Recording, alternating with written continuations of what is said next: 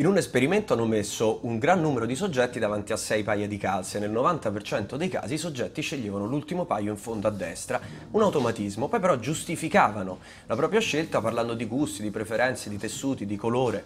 In breve confabulavano, ovvero creavano favole per giustificare la loro scelta, visto che non conoscevano alcune delle variabili che l'avevano determinata. Senza cattiveria, anzi questo è uno dei rari casi in cui la verità può solo far male, perché un conto è una posizione delle calze, un altro sono paure, superstizioni, bias culturali. Il fatto è che noi abbiamo bisogno di confabulare per migliorare l'immagine che abbiamo di noi stessi. Creiamo piccole storie ad ogni decisione, man mano queste piccole storie vanno a comporre quella che è la nostra identità. Ed è un bene, perché se vedessimo solo la parte automatica delle, nostre decisioni, diventeremmo meno coerenti, meno competenti, avremmo meno fiducia in noi stessi. In breve, confabula più che puoi, che l'alternativa è la depressione o la passività.